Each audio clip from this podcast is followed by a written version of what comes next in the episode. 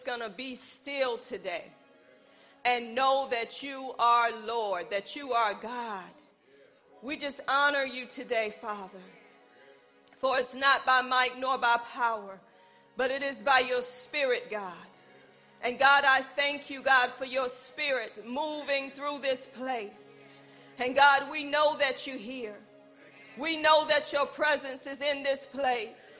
So, Father, do what you need to do amongst your people. Do what you need to do, Father, in the midst of your people. We just honor you, God. We honor you on today. And Holy Spirit, we need your help today.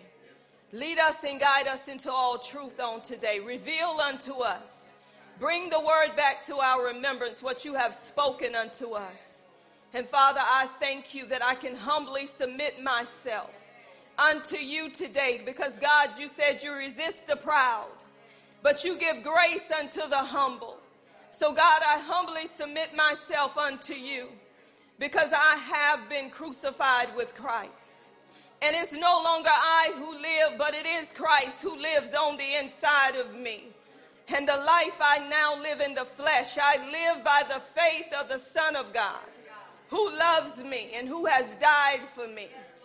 So, God, all honor, all glory, all praise belong to you on today. And Father, right now, in the name of Jesus, I bind every demonic force that would try to come out against us on today in the name of Jesus. Spiritually, financially, physically, mentally, and emotionally, I bind you right now in the name of Jesus.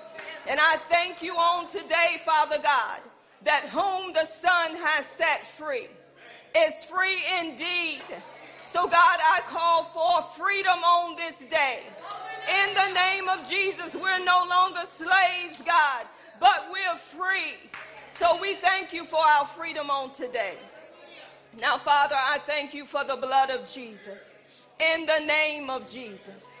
I thank you that the blood of Jesus have already been applied. And being that we know what has already been applied, Father God, we don't take it lightly, God.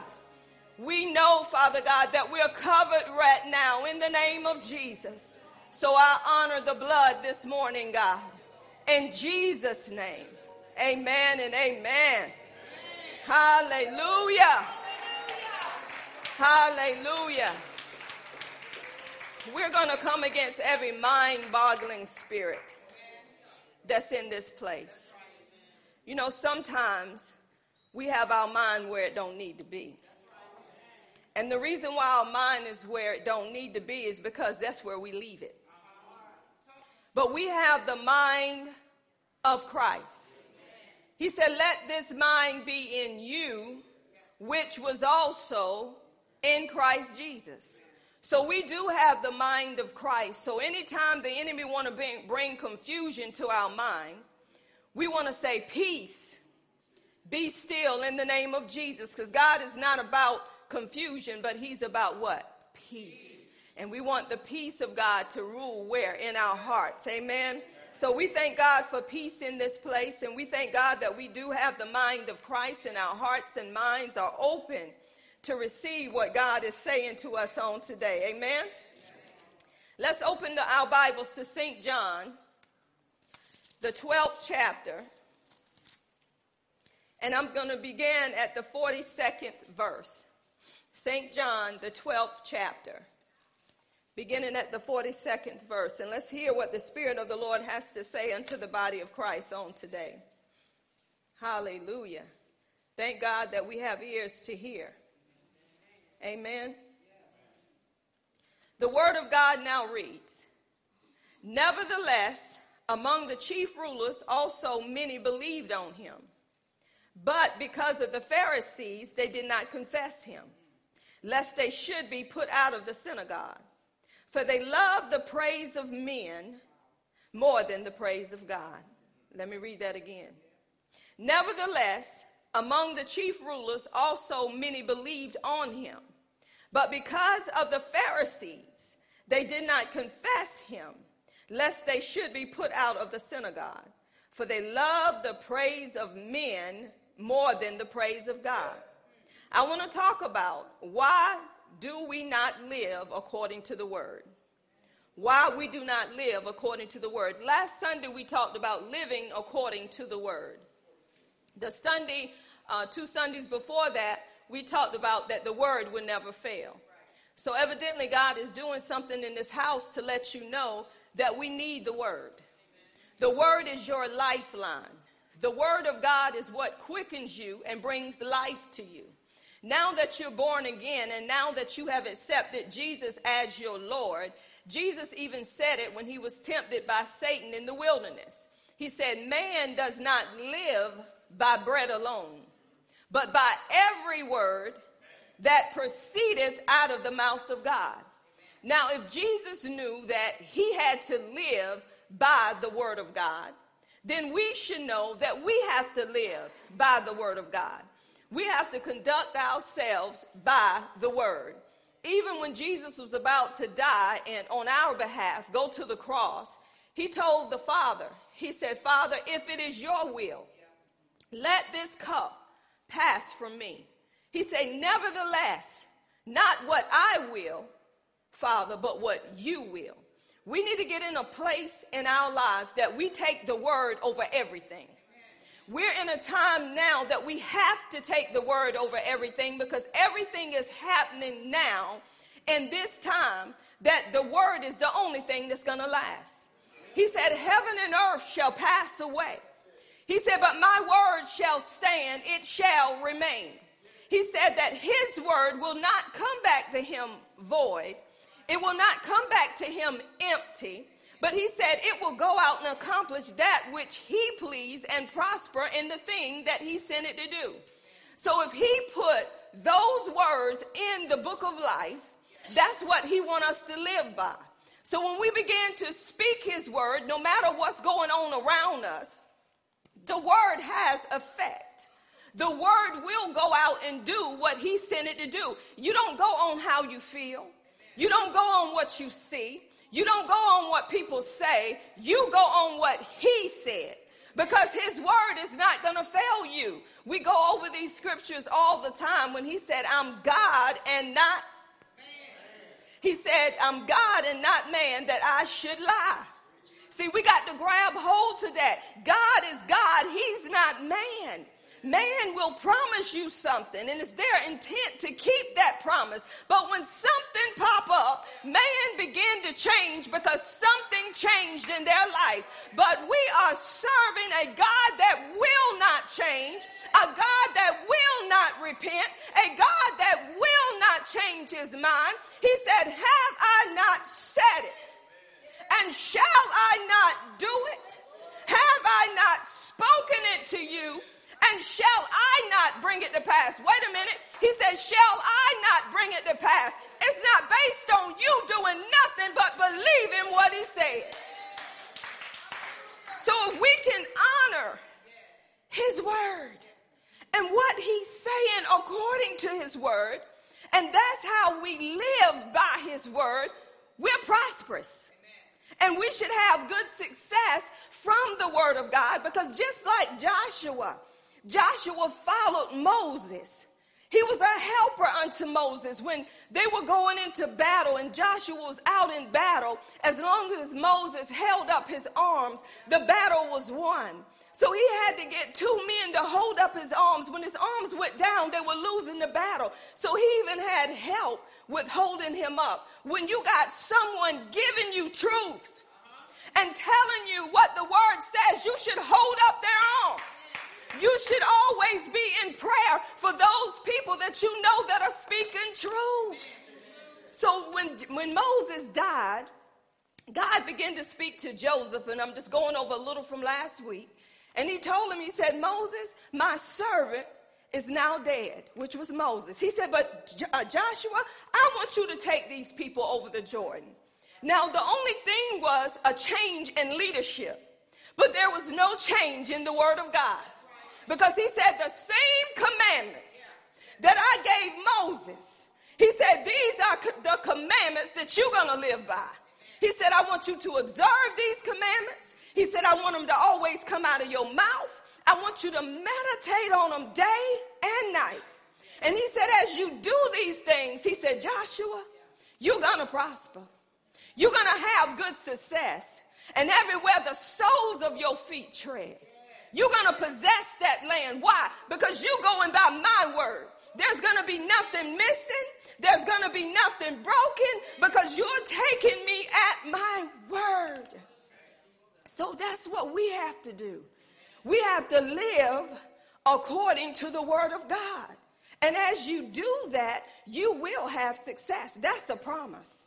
God's word does not change. If you're not having success in your life, it's because you're outside of the word of God. Because when you're in the word, everything that your hands touch, it's going to be blessed. The struggles are over. The blessings of the Lord makes you rich and it adds no sorrow to it. You are the head and not the tail. You are above and not beneath. You are lenders and not borrowers. You're blessed in the city. You're blessed in the field. You're blessed in the fruit of your womb. The blessings of the Lord, they come in and they overtake you. You're blessed coming in. You're blessed going out. Why? Because you're living according to the Word of God. And we Christians, saints, set apart ones, we're the ones that bring change into the world. And how do we do it? Through the Word of God. This is why the enemy don't want you to take the Word. Because he know when you take the Word, the Word is going to bring life everywhere that you go. No matter how dead that situation is, the Word of God will bring life to that dead situation. Come on, Ezekiel himself. The Spirit had to take him out into the valley of dry bones. He had to be in the Spirit in order to see what God had for him to see. When God took him in the valley of those dry bones, he asked Ezekiel, Can these bones live? He said, God, you only know. But this is what God began to do. He began to tell Ezekiel this is what I want you to speak over these dry bones. Because God was getting ready to make Israel an army. But what they needed, they needed the breath of life to be given unto them through the word of God. You cannot live without this word. You cannot live even without physical food. But the word of God is over that physical food. So we have to take the word of God for what it is. So God took me to this point. We know that we cannot live without the word, amen? But then God began to talk to me. He said, I want you to tell them why. Why they're living without the word. There's many reasons, but this Sunday I'm going to go over one. He said, because we want to be man pleasers instead of God pleasers. This is why we cannot live according to this word because we rather please man than to please God. See, in St. John, the 12th chapter, Jesus had done miracles. They saw these miracles, but they still refused to accept him for who he was. But then it gets down to verse 42 and it says, Nevertheless, among the chief rulers, also many believed in him. It said that they believed in him but then the Bible say because of the Pharisees, because of the Pharisees, there go man, it said they will not confess to him. And the reason why they would not confess him, because they were so worried about getting thrown out of position, getting thrown out of a place, that they rather confessed him from within instead of opening their mouth and really talking about Jesus. That's, that's accepting him. Because when you truly accept Jesus as your Lord and you accept him with your whole heart, you're going to talk about him. You're going to talk about what he done for you and where you was when you was about to lose your mind. I met a man who brought my mind back to a place that it needed to be. You're going to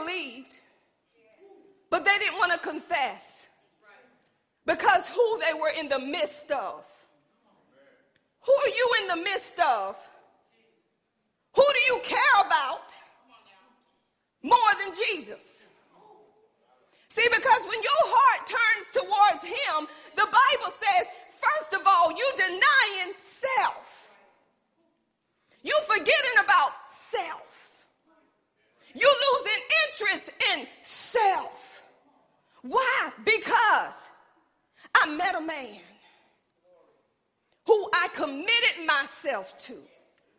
I met a man who laid down his life for me, and I didn't even deserve to live, but he died for me, y'all. Even when I was in my mess, he laid down his life even while yet I was a sinner. He demonstrated his love. He loved me outside of what I was doing. He said, God, I'm going to die for her anyway. He said, because I love her unconditionally. Because I'm doing the will of the Father. I'm not going by how I feel. Because, Father, you know best. See, when you spend time with Him, you can't be around people who are looking at Him and talking about Him any kind of way. You can't sit in the midst of people and let them talk about your God. You can't sit in the midst of people and know they're wrong and not speak truth. That's denying Christ. He said, if you're going to follow me, first you got to deny yourself. And you got to take up your cross and follow me. And then he said, you got to love me more than you love family. I'm going to be honest. Some of us haven't gotten there yet because we putting things before we put God. But the more time we spend with God, the more we let go of things and the more we let go of people and we say, God is not about me. It's all about you. I know I've been crucified with Christ because you said the world would hate you. They hated you. So now they're hating me. So God, I know I'm in position. They didn't want to get thrown out of the synagogue. Let's talk about the house of God. We got people knowing what's being taught is wrong.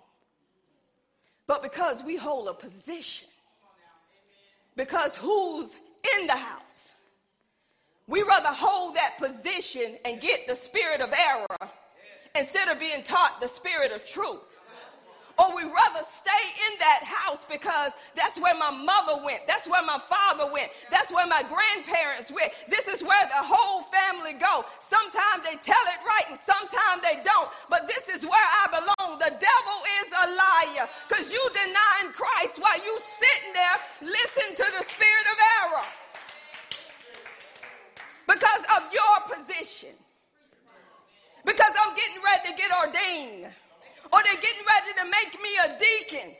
I don't want to do what the word tell me to do because if I do it, they're going to look at me differently. They supposed to. You're supposed to be different. You're in the world, but you're not of the world, and we're letting the world in the church. We're doing what the world do just because the world does it. That does not mean that we do it. We bring change to the world so they can see the light of God coming from you. So then Jesus began to say, He said, the reason why it's like this, because they want to be more recognized by man. They want to be more esteemed by man. They want man to see them. So they don't want the praise of God. They want the praise of man. We exalt man more than we exalt God. And if it wasn't, wasn't for God, we wouldn't be here. That's how I know people that really don't know who they are. You don't know that if it wasn't for Jesus laying down his life, you wouldn't be doing what you do. So this is why we have to go into the word and live according to the word so we can be whom God has called us to be. When you make it about you, when you make it about hear me, see me, and be attached to me, you have come out of the word. You're living according to the world and not according to God. We got these performance mentalities. I have to perform in order to get something from God. See, the Pharisees was trying to keep all of the law. And trying to keep all of the law mean that if you didn't do like the Pharisees done, then guess what? You wouldn't make it into the kingdom. So they were trying to honor the Pharisees' way instead of honoring God's way. We're doing that in the church. We got a performance mentality. I have to do this to get this. If I don't act this certain way, then I won't be a part of this group. That's a performance mentality. But when you know what Christ have done for you, performance days are over. Jesus did the performance for you. He kept all of the law. He fulfilled the law. That way we don't have to perform no more to get anything from God. We just believe. So we see in this that he said we love the praises of men more than we love the praises of God. Come on, we see it on the job. We perform well, we get a raise. You don't perform well, you don't get a raise. But guess what? In the kingdom, I don't have to do nothing but believe. Isn't that wonderful? So if I'm in the kingdom and I'm honoring God more than I'm honoring man, Meaning that if I honor him, guess what? Then I'm going to honor man. Because I'm doing my work unto God and not unto man. See, even on your job, you don't look to man, you still look to God. And when you work on your job, God has blessed the works of your hands, so you know it's going to prosper. So you ain't trying to do double to get something. You just doing what the word of God tell you because he said promotion don't come from the east nor from the west. It comes from God. So what I do, I don't do it to please man. I do it because the word of God tell me to do it. We are wearing ourselves out trying to please man. Let me go somewhere. Husbands and wives, you wear yourself out trying to please each other. Husband don't like it this way. Wife don't like it that way. But when you get into the word of God, and you study to show yourself approved. A workman that need not to be ashamed, but rightfully dividing the word of truth, you're going to do it God's way and no other way. See, you can't even love your husband without the love of God. See, the love we have is a lust love. Because that love began to change. When the woman don't do like the man want him to do, see, love just dropped a little bit. At first, it was way up here. It's a meter that say love. It was way up here. The woman don't cook or clean like she's supposed to. It's steady dropping. The man don't mow the lawn like he's supposed to or do his daily duties. It's steady dropping. But in the kingdom, I can act up, be tore up, don't do what I'm supposed to do, and love still prevails. Y'all better hear what I'm saying. So that's the kind of love that I want. I want a love that don't look at what I do or what I don't do. I want a love that love me for who I am. And you cannot love each other without having the love of God shed abroad in your heart through the Holy Ghost. This is why we needed a Savior. Come on, when somebody make you mad, you don't love them no more. You just like them. Then you don't like them no more. You hate them. And you save. don't want to talk to them, don't want to hear their name. But we're Christians. But we're saints. That's why we have to stay in the Word. We got to know what the Word is saying. Come on. Do I feel like the enemy want me to hate people sometimes? Mm-hmm. Yeah. But by me being in the Word, God said, love those that hate you. You know they hate you, but God said, I want you to love them anyway. And I said, God, I can't do it. He said, I know you can't do it, but the love I have in you can. See, we got a problem, saints. Because when you can't love your enemies, you don't know the love of God. Because all of us was enemies to God. But because of Jesus, Jesus reconciled us unto God because we were separated from him. So if we're in the word the way we need to be, half of this mess that's going on in the house of God wouldn't be going on. Because if we got aught against our brother and sister, we're going to do what the word say, and you don't have to pray over it. Because if you read it, just do. The Bible said hear. But guess why we don't do? Men pleasers. And not God pleasers. Because if I go to them, they ain't gonna like me no more. Quit trying to please man. And spend more time in your word. So you can hear what God has to say, so you can go to man. And you can go to man with love in your heart and not having hate. You know, some of us go to people and we apologize, but we really don't mean it. We do it because somebody told us to do it, but we don't do it because we really want to do it.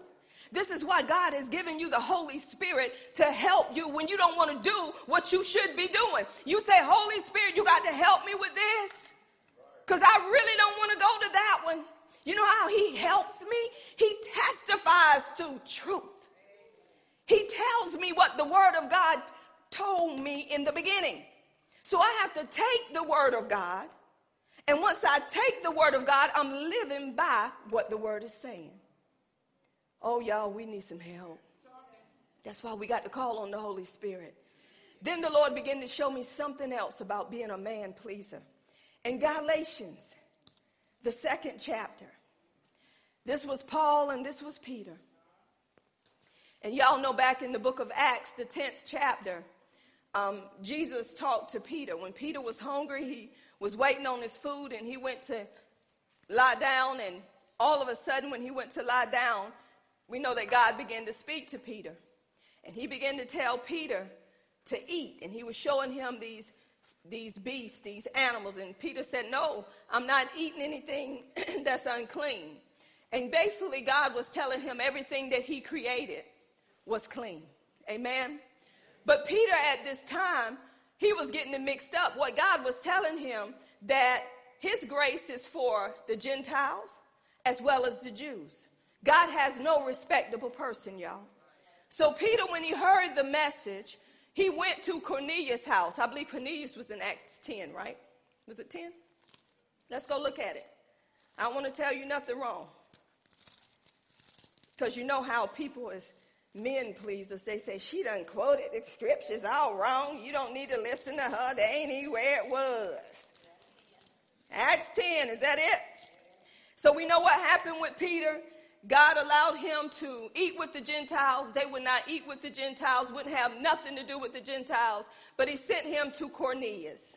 And Cornelius then began to accept the way of the Lord through Jesus Christ. Amen. So when we look in Galatians, the second chapter, Peter and Paul was there. And you had some um, Jews that was there that was still up under the law of Moses. And being that they were there, Peter began to be a hypocrite. Now, Peter accepted what the Gentiles, he ate with them, he fellowship with them. But when some important folks come in, the ones that believed in circumcision and not uncircumcision, he began to change he began to go on the side with the important folk. Y'all know what I'm talking about. Miracle Temple, y'all know what I'm talking about. You getting taught truth, but when some important folks come before you, like Bishop Tulu and this one Lou and this prophet, and they telling you this is what you got to do, end of the kingdom, but you knew you were saved by grace, and the only thing you got to do is accept what Jesus done. All of a sudden, you forget the gospel of the kingdom and you going back under the law of Moses. Why? Because you want to be accepted by the important folk. But see, there's a problem. When you know truth, I don't care how important they are, you stand for truth. You do not deny truth because of a title. You still stand on what the word is saying outside and what they want you to do. So what did Paul do? Paul rebuked him. Come on, Peter was an apostle. Paul was an apostle. Paul didn't care about no title. Only thing Paul cared about was the word and what the word had to say.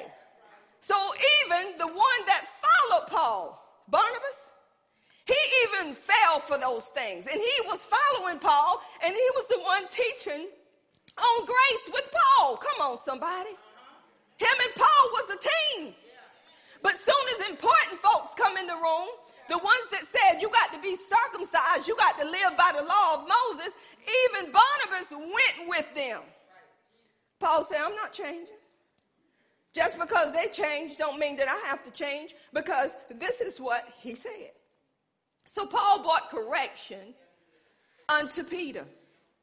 And guess what? By Paul bringing correction unto Peter, guess what happened? They were in a place with those Gentiles. And Paul began to speak the truth that he always have spoken because they wanted to change the Gentiles' minds, making them think this is what you got to do to make it into the kingdom. This is what you got to do in order for God to give you something. And Paul began to break it down unto them because Paul said, You're no longer up under the law. The law was your schoolmaster. See, this is the problem, y'all. If we're going to be up under law, you got to obey all the law. Every law that God put down, you got to obey it. You can't even miss one. If you miss one, you broke them all. So they were trying to put them back up under the law, but Paul was bringing truth, and this is what Paul had told them. He said that the law, wherefore the law was your schoolmaster to bring us unto Christ, that we might be justified by faith. So he had to bring truth back to those Gentiles. Why? Because they were giving them another gospel. And they were telling them, this is what you have to live by. So we have to understand that once we get into the Word of God, get into the Word of truth, you don't let people change you because of their title.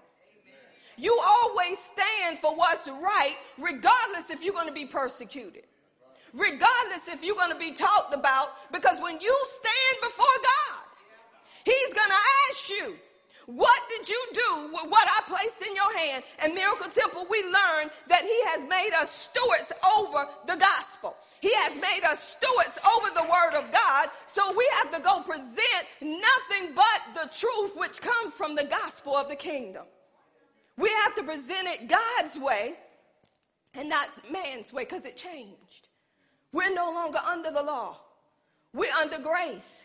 And just because we're under grace, do we continue in sin? God forbid. But people think because they're up under grace, they can flash the grace card and continue to do what they do. But when you recognize you have a new nature on the inside of you, and that old nature that drove you to sin has been crucified, you don't want to do what you used to do. Why? Because that nature that's on the inside of you is letting you know who you are. Man pleases and not God pleases.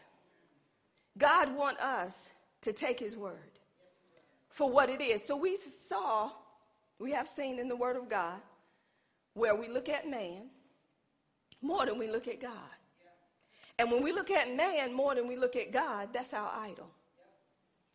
That's who we that's who we want to bless us. We're looking to man to bless us and they're not able to do that. God has already done that through Jesus Christ. Then God began to show me someone else in the Bible. Y'all remember this one well, oh Saul. Y'all remember when the people saw the other nations have kings. And because the other nations had kings, they wanted a king. But they had King of Kings. They had Lord of Lords. Israel had the best. But they didn't even know really what they had because if they really knew what they had, they wouldn't be asking for a king. So God was telling Samuel, give them what they want. See, sometimes God will give you what you want to allow you to see what you got. Oh, I'm going somewhere. Sometimes we want to have these things in our lives or have those things in our lives. We want to have certain people in our lives that God says separate from those people. But because you didn't want to separate, you getting yourself into something that you should not have gotten yourself into. Come on, we're getting into situations instead of trusting God before we trust those situations. But now we got to go through those situations. But one thing I love about my God, He don't leave you alone, even in the situation, but you're still going through the situation. God don't want us to mess up. Guess what? He gave us the Holy Spirit to help us. So here goes Saul. Saul got anointed king. And when Saul got anointed king, God had given him something to do. He said, I want you to go kill all the Amalekites. I want you to literally destroy all of them. That means the women, the children, everything. I want you to literally destroy it. So you know what old Saul did? Y'all, he bought the king out. Now, if you bring the king out, he's going to have another kingdom. So he thought he was doing some good stuff. He bought the good of the spoils, bought all this out. But then Samuel, then God began to tell Samuel, which was the prophet, what Saul had done. So Samuel had to go to Saul. Do you know what Saul had the audacity to say? In verse 24, 1 Samuel 16 24, he said, And Saul said unto Samuel, I have sinned. Duh. For I have transgressed the commandment of the Lord. Can I ask y'all a question? Why do we want to say we sin after we done done what we want to do? You knew you were sinning before you done it. But now, when a prophet or somebody, yes, I sin. I've done the act. And thy words, he said, the commandments of the Lord and thy words. Listen why he did it. Because I feared the people and obeyed their voice. So they wanted, he wanted the praise of men more than he wanted the praise of God. He said, I feared the people. How many of us fear people more than we fear God? We honor people more than we honor God because whatever man say and is outside of the will of God, we do it because we feel like we're going to be rejected from man if we don't do it. They're going to reject me if I don't do like they want me to do. If they don't, if I don't go to this party, if I don't date at this certain age, if I don't get married at this certain age, I'm gonna be a reject in society because I'm supposed to be at this point, at this age. Who told you that? Who told you? That's what God asked Adam and Eve. Who told you you were naked? Society say they give you age limit on certain things. If you ain't done this by this age, they tell you this is what happens to you. But if you in the word of God, you do it according to when God tell you to do it. Because guess what? It may take a woman 30 or 40 years or longer to get ready for a mate. Might take a man even longer than that. Because if you're in a home and you're not raised the right way, God said you got to get over you before you move in with some. Look at somebody say, I ain't ready to get over me yet. I love myself some me. It's all about me, myself, and I. God knows what you need and when you need it. And all of us have issues. So why we want to take our issues and bring them to somebody else? And then we got some mess. You can't even take care of you. How you going to take care of somebody? Come on, y'all know y'all apostle preach on this all the time. It's just in the message. The message. We always say what we're ready for. I'm ready to work. You don't do nothing at home? How you ready to get in the real world and you don't even clean your room? Help me, somebody. That ain't gonna last long.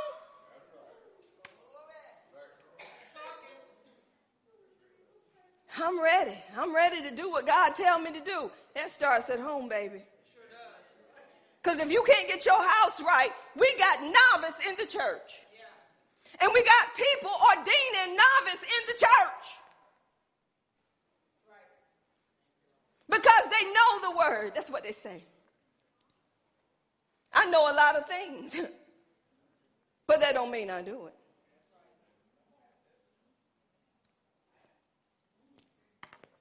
So they picked themselves some Saul. And God even told them, this is what's going to happen with the king that you have. You're going to have to pay this king now. The king going to end up taking stuff from you. Why? Because we want to be a man pleaser and not a God pleaser. So we see even with Saul here, he was so afraid of the people. I'm talking first about pulpit.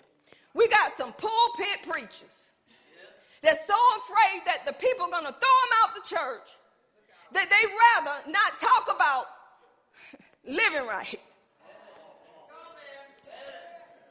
They don't want to talk about, see, they'll tell you about grace. Everybody remember grace. Amen. We remember God died for you when you didn't deserve for him to die, but there's a conclusion to that.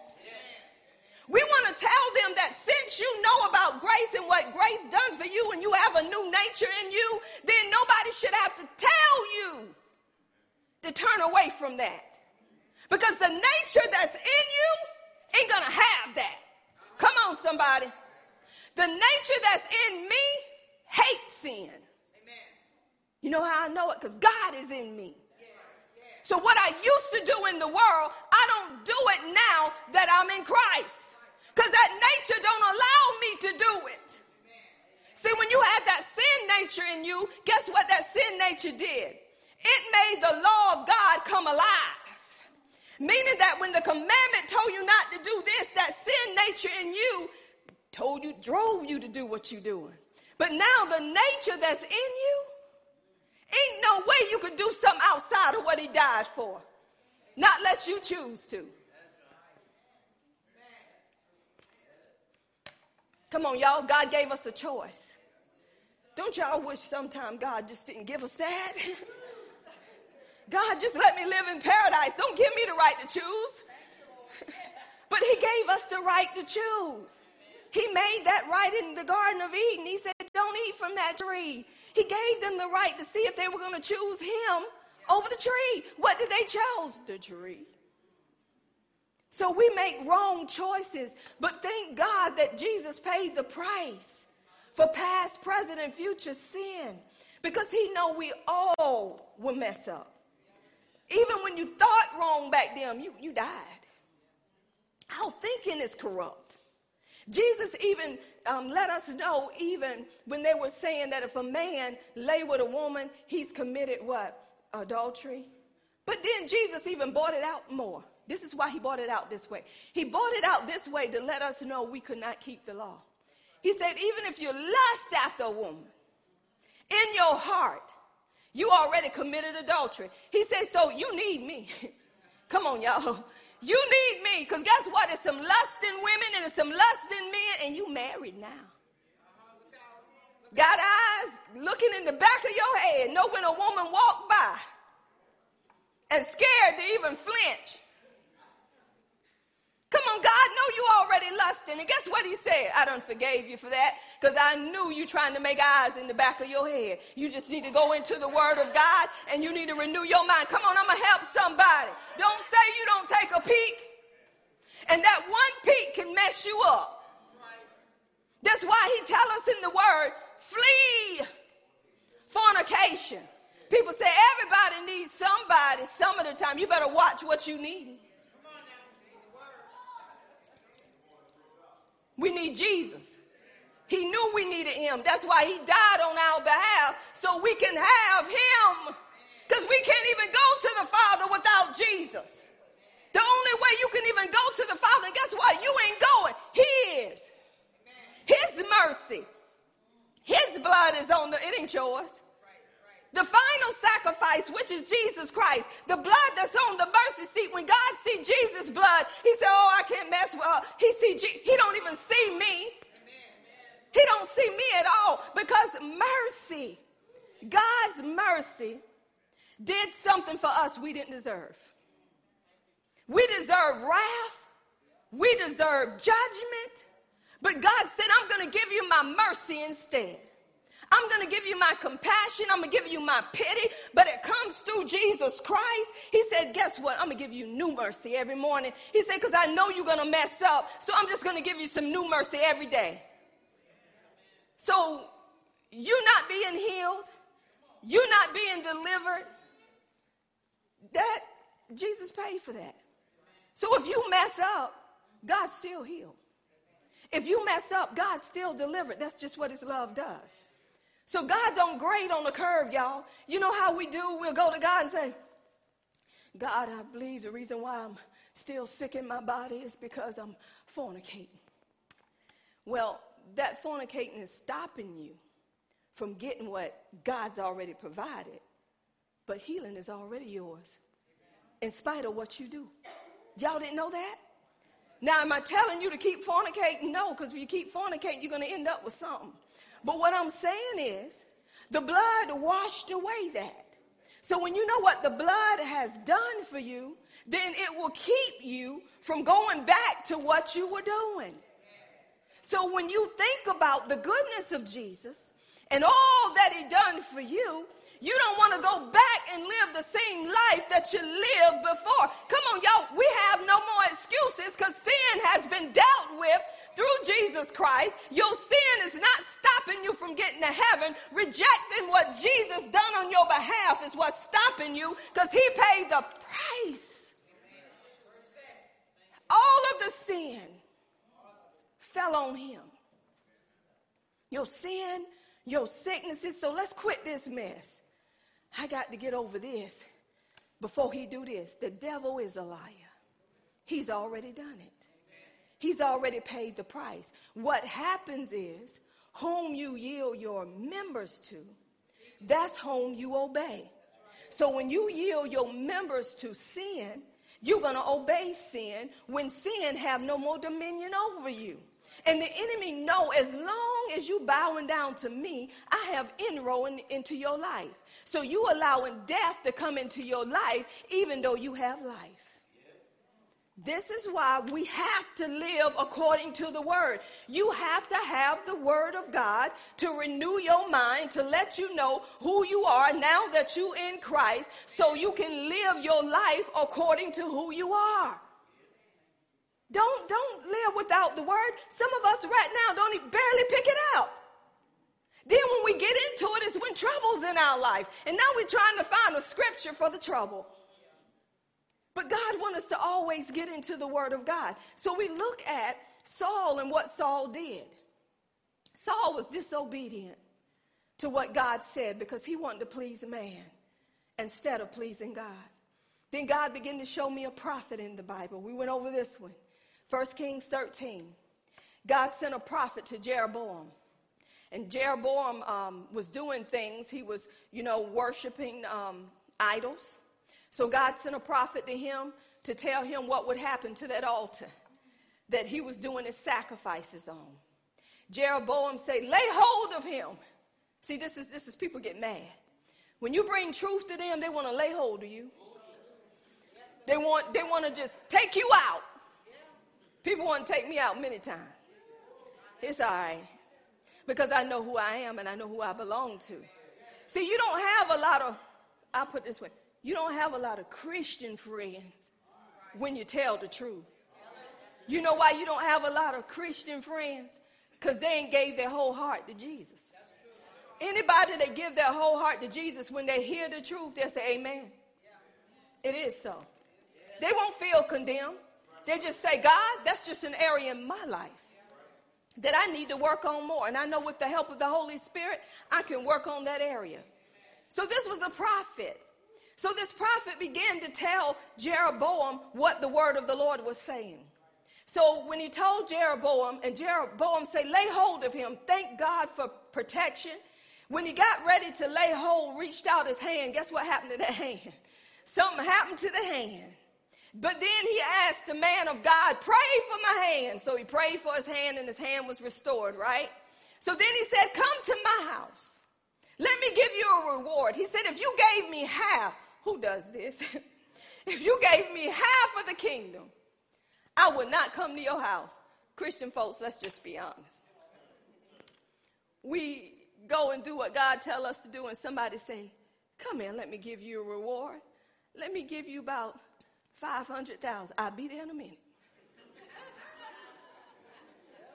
Come on, help me somebody. Let's just be honest. We got a way to go. Come on, I'll be sitting there. Oh, Jesus. Oh, Jesus, I need to hear you right now, Jesus. Come on, $500,000. Come on. Y'all act like y'all ain't the only one. Just say, Lord, I haven't gotten there yet. So he said, if you gave me half of the kingdom, he said, I wouldn't come with you because the Lord told me not to eat nor to drink in, the, in this place. He said, nor go back the way which I came. So he left. Come on, you know he loved Jesus. He loved God. But then the prophet, there was another prophet, his sons heard about this. They went home and told him. So what he did, he went to this other prophet and he said, I'm a prophet also, and this is what's happening to the church. Every prophet that come in town, this is how we think, our mentality. Prophet coming in town. Maybe they can tell me I'm, when I'm going to get married. Maybe they can tell me if, if my debt going to be paid. Maybe they can tell me if I'm going to be healed.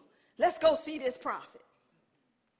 So this prophet told him, he said, I'm a prophet also, and the angel of the Lord um, come to me and told me to tell you to come home and eat and drink with me. Lying prophet. He said, okay. Now he wouldn't take the reward of Jeroboam. Jeroboam was a wicked man. Right? He was out of place. So he, he turned away from that. But then somebody of his equal, prophet to prophet, the angel of the Lord spoke to me and said, Come to my house, eat and drink. Okay. So while he's at the table, eating and drinking, the Lord spoke to the old prophet and told him, I told you not to eat and drink and not even come back the way that you came. Because he listened to man and wanted to please a man which said he was a prophet, he ended up dying. What am I saying to you? God is a merciful God but if he send you the Holy Spirit to help you and you ain't listening to him, you can be at death's door. When God tell you no, he means no. Evidently, no means I got another plan for you. Not what you plan, but I need for you to wait on me. That's why the Bible says, be still and know that I'm God. See, every decision that man tell us we have to make and if we don't make it right now, this is what's going to happen. What we got to do is say, wait a minute, God. You're my final authority. You have the final word in my life. You heard what they said. Now I want you to tell me what you're saying today. I want to be still and I want to hear you today. I don't heard man. But I need to hear what you're saying to me, God. Because what man is saying, it sounds good. And it sounds like it's going to work. But God, you told me that you won't leave me, you won't forsake me, you will be with me even until the end. God, you told me to trust in you with all my heart, lean not to my own understanding, but acknowledge you in all my ways, and you shall direct my path. So I need some directions. You said you would instruct me, you would teach me, you would guide me with your eye. I need some guidance right now, God. You said a good man's steps are ordered of the Lord. I need my steps to be ordered right now. I'm not moving until you speak. How many? Many do that? We get overly anxious because when we hear what somebody say, we think that's the final word. But if God hasn't said it, you have to say, no disrespect, but I'm going to wait on the Lord. Because you heard him say, wait, I say. He said, be of a good courage and wait on me. So God wants us to wait on him to hear what he has to say because guess what? He's our father. And now, since we're citizens of the kingdom, we have to hear what the kingdom have to say first. We have to seek ye first the kingdom of God and his way of doing things. And then all of these things shall be added unto us. So we don't want man to get in our way of doing what God is telling us to do because when man get in our way, man will fail you. He said, put no trust in man. And y'all, I'm going to be honest with you. When me and my husband got married, that was an idol. Lord have mercy, was idol. Didn't know it till I got born again and really start knowing Jesus. I love that man over there, wanting to follow him everywhere, races and all. He wanted me to stay home. I just found out not too long ago. But my feelings wasn't hurt, y'all. He said, I didn't want you to go. Oh, okay. I thought we was buddies. I thought I had a friend. But there was another reason why he didn't want me to go. He said, It's too many men out there. You need to stay home. Why don't you stay home? Anyway, God told me, He said, You idolizing your husband. You putting your husband before you put me. Everything he say is gold. Ah, come on, guy. But the more I got in here, whoo, he knows. My husband left me a note and said, I forgot about him. I ain't forgot about you. I cooked, I cleaned for you, I done the wifely duty, but hey, I know what I need. You better leave me in here while I'm in here, because if I come out of here, I might go back to Jezebel.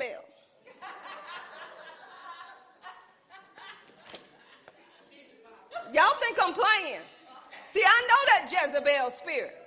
Because when the Lord told me I had, see, I had to get into the good book to recognize what I was doing. Sometimes you get so used to what you're doing, you don't recognize what you're doing. Come on, when you get so stuck on you with you being right, everybody around you can't tell you nothing. That's pride. And where pride is, there's a fall. Pride exalts itself. Where pride is, there's destruction. A humble person will listen. A prideful person, you can't tell me. I know. Nothing. But see, the Lord let me know you got to let go of all of this. And you got to come to me. You got to depend on me. You got to be totally dependent upon me. And y'all, when I got to that place with God, only thing I want to do was eat and breathe God. Eat the word, breathe the word. Only thing I wanted to be was about the word. Because I knew what I needed was the word, but God said, put your house in order.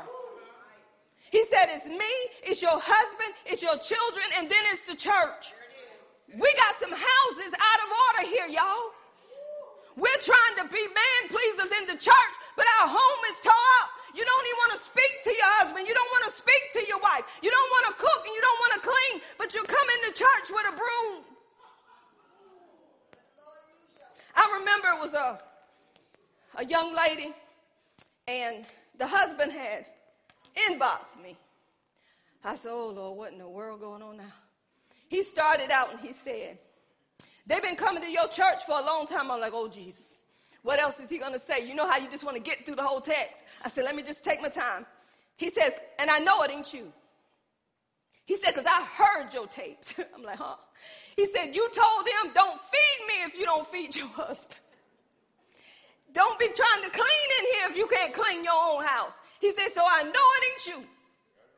And they ain't doing what they supposed to do in this house. But I'm just letting you know, you told them what to do, and they still refusing to do it. I said, Thank you, Lord, I ain't in that one. but he, he still needs some ministering to. so, this is what I'm telling you. When you start out right, you end up right. Miracle Temple, you know, I tell y'all, don't be bring me no food and you ain't cook none at home. You ain't gonna have me bloated in the church and your husband looking sickly. That don't work. Come on, I was raised right. Sister Mary, daddy, grandmama would have her husband plate on the table. He'd be out there in the field she'd be all through. Time to eat all through. I'm like, look like this man, come on in this house. but she had his plate on the table.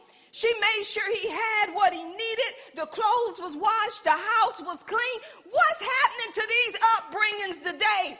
Kids watching TV, don't want to vacuum, don't want to help do nothing, and there you are with the vacuum cleaner. Can you hold up your feet, baby?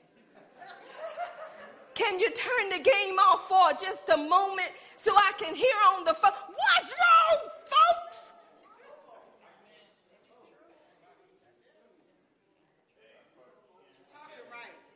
They in the house watching you wash dishes. They using your 65 inch screen to play their games, and now you they sending you to your room. Using your electricity. And they're gonna ask you, Mama, Mama dearest, Daddy, can you go to McDonald's and get me a burger? Sure, son. Sure, baby. I wasn't raised that way. I wasn't raised that way. You didn't sit in the house up on the air conditioning. Matter of fact, you had none. You had a fan in the window. And granddaddy wouldn't let that blow too long because he said it'd run up the light bill. Then you got an air conditioner, they put it in the window. You had to stay in one room. And then once you eat, if they heard you in the kitchen, what you doing in the kitchen? You didn't play with get go outside and play. I'm sick. No, you ain't. We were in the bean field. We were raised to make it on our own. See, by the time I met that man, I had myself together. I had my furniture. I had my bills. Come on, I had my car. I believe it was on what car? Seventh or eighth car? Because I knew I ain't looking for no man to take care of me. He can take off at any time, but I can keep going, baby. You don't be getting no lazy man. Done, jury done off. Woo. You don't get no lazy man, women. They can't keep a car. Still in mom and daddy house. Why you bringing them in your house? Oh, I forgot. You paying the rent. They just staying there. This is what's happening to young girls. Do you know what guys do today? They get them pregnant. Then they go fill out for some special help. Then the guys sneak over there at night, making sure they ain't seen and say that's their house. Nobody don't want to hear this. Nobody don't want to hear this. Mm-mm. Mm-mm. Uh-uh. The Bible says if you raise a child, help me out. Hello? In the way what? When they get what? They shall not. I'm one of them that was raised. Because see, I got out of the way when I was younger, but I come back to the way that I was raised, y'all. I despise them hard times. Bean field, command, I mean, c- stuff. You had to go in the blueberry field to get your school clothes. Grandma even called the blueberry man and say, make sure you pick Nanda tree up. Did you have to tell them that?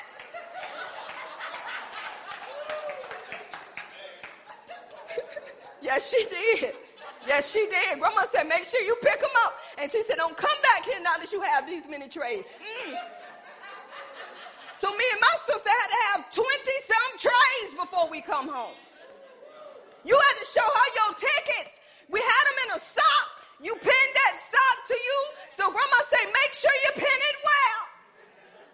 We come back home and count out them tickets. You better not be shy of what she told you to do. Now, before she sent me in the blueberry field, I remember my grandma, she was a little short lady. She would wear these little black pants that we wear now and uh, come to your ankle. Grandma would have me taking the trays while she would pick them. She said, This is what I want you to do. I'm going to pick them, but I want you to take them and get the ticket. I didn't know I was being sought up, Rick. I was being sought up. Because when it was my time, I was little then. When I got older, she sent me out there by myself, me and my sister. We got our first car. I never forget this. Granddaddy, daddy was in our life, but you know what I thank God? Let me tell you what I thank God about my daddy. He let us stay with his mama and daddy. Hallelujah. He had to make a decision because he knew we were going to get what we needed, right? So, Granddaddy, we wanted a car. Granddaddy said, I got a car for you. Okay, Granddaddy. He said, but you got to go in the blueberry field and uh, pick blueberries to get the water pump fixed. Daddy said, why they got to go pick some blueberries to get a water pump fixed? Why don't you just... He said, leave it alone. What's happening? Granddaddy did not fall back on the word because anybody told him any different. He said, if the word said it, that's what I'm living by. And I'm not going outside the word. He was not people pleasers. That's why people didn't like him. Because whatever the word said is what he done. So who are we? We're the body of Christ. We make up Christ's body, every joint supply, but we got some limbs over here that want to live any kind of way and you're saved. And you're affecting the body. That's why you got isms and schisms because the eye right here want to look at a woman, but this eye trying to go straight and is cross-eyed. this is in the body of Christ. One eye looking this way and another eye trying to be straight and we're cross-eyed. And you wonder why people don't want to come have service with you because you got one eye this way and one eye that way and you got a limp.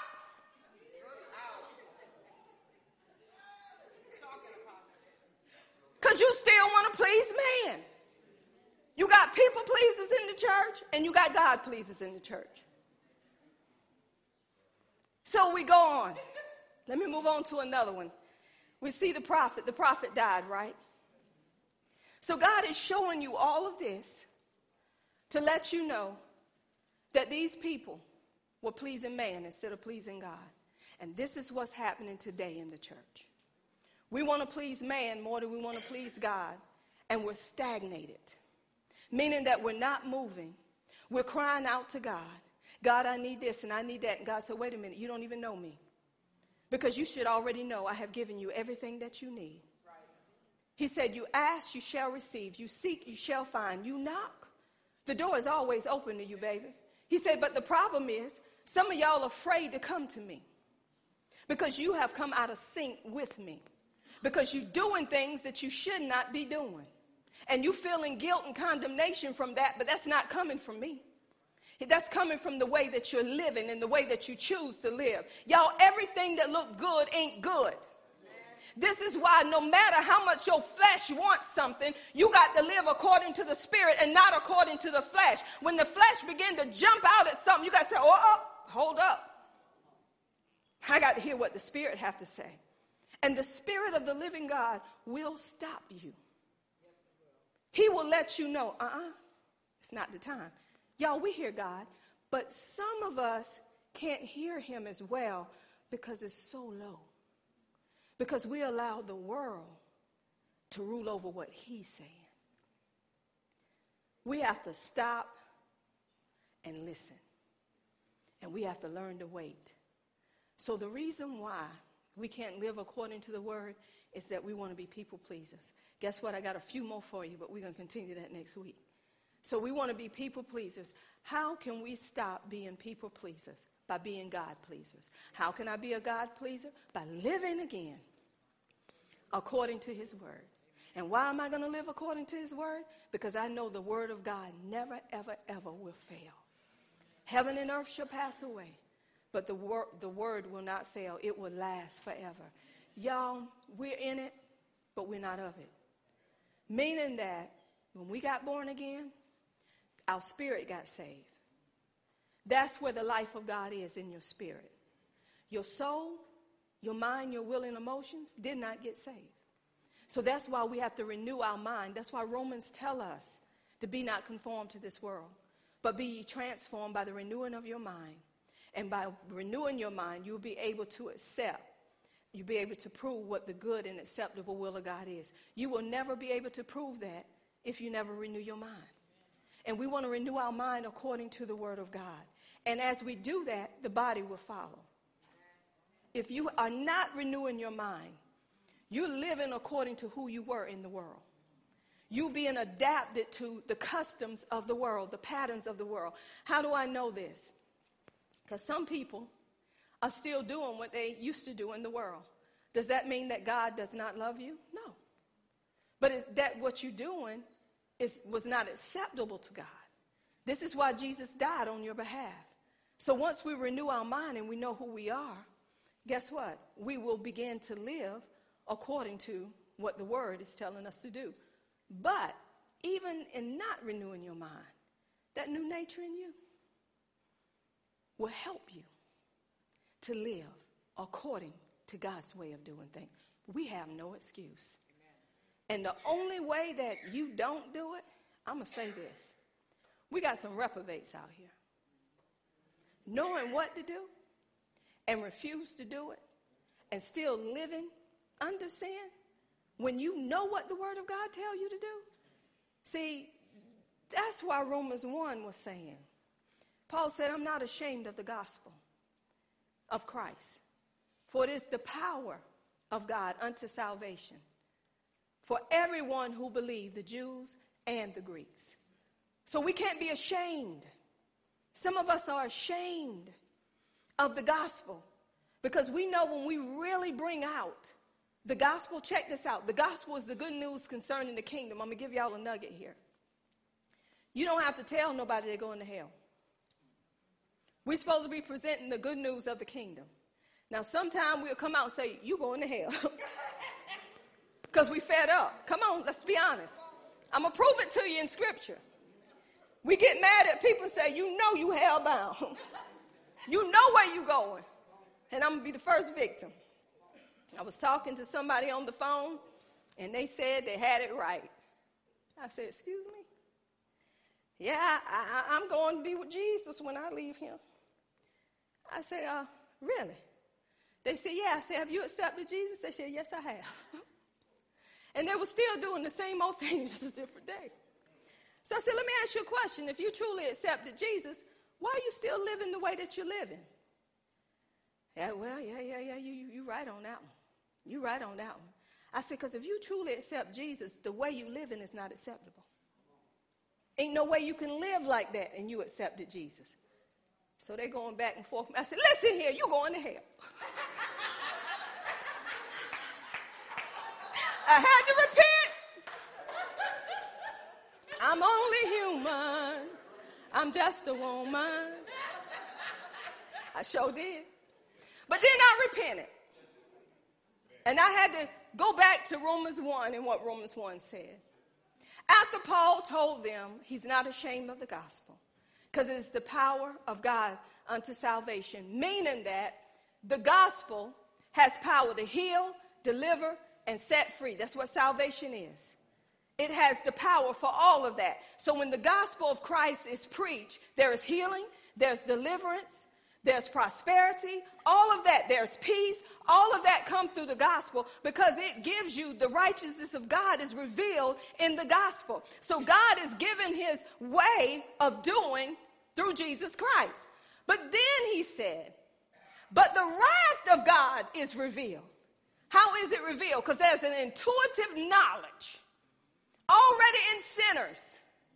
They already know about ungodliness and unrighteousness they already know they're going to bust hell wide open.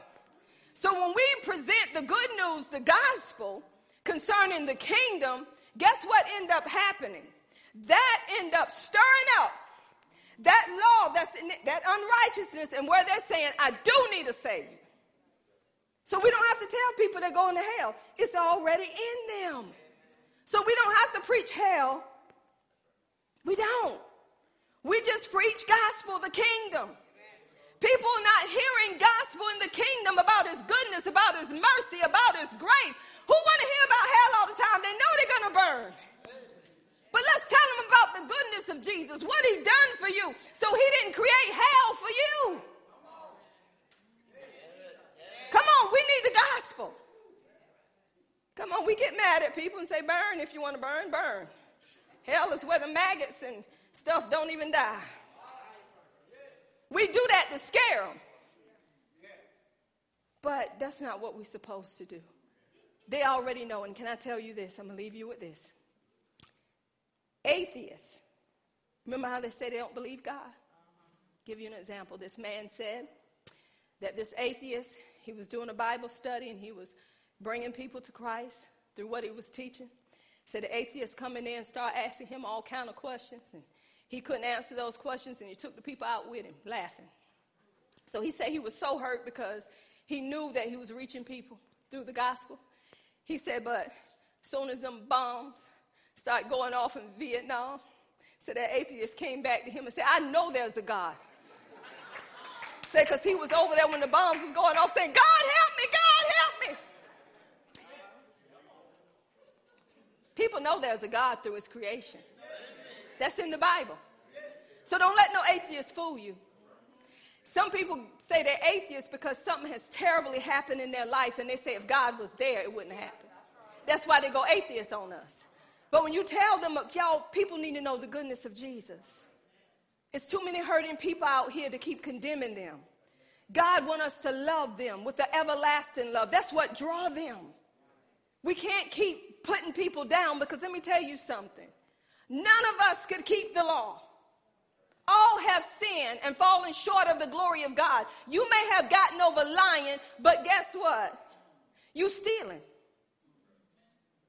Then there may be a person that's committing adultery, but you lying. All of us have fallen short of the glory of God, so we don't grade on the curve.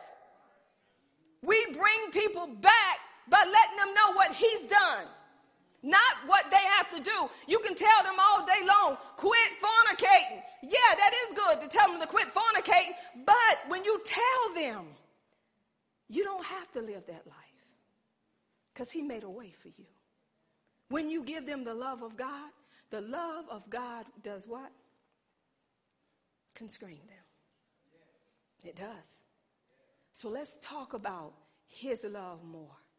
We got too many people leaving here without knowing about his goodness, his mercy, his loving kindness, his compassion. Jesus walked amongst the sinners and showed them love.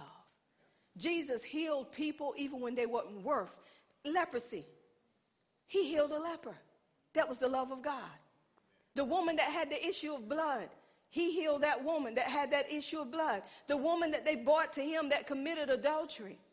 Guess what he did? He forgave her. He didn't hold that against her. He said, Where are your accusers? Neither do I accuse you. That was mercy. You should have been stoned, but I'm giving you something that you did not deserve. I'm giving you my grace. That's what we're supposed to do. So, the reasons why we don't live according to the word number one, we try to please man more than we try to please God. So, let's get into the word of God know what the Word of God is saying for us today. And not only hear it, but let's do it. And that way we can live with one another. Amen. Come on and give God glory. Hallelujah. He is so good, isn't he? He's so merciful. He's so mighty. He is God and God alone. This gentleman right here beside the lady in the blue dress, could you step up here, please?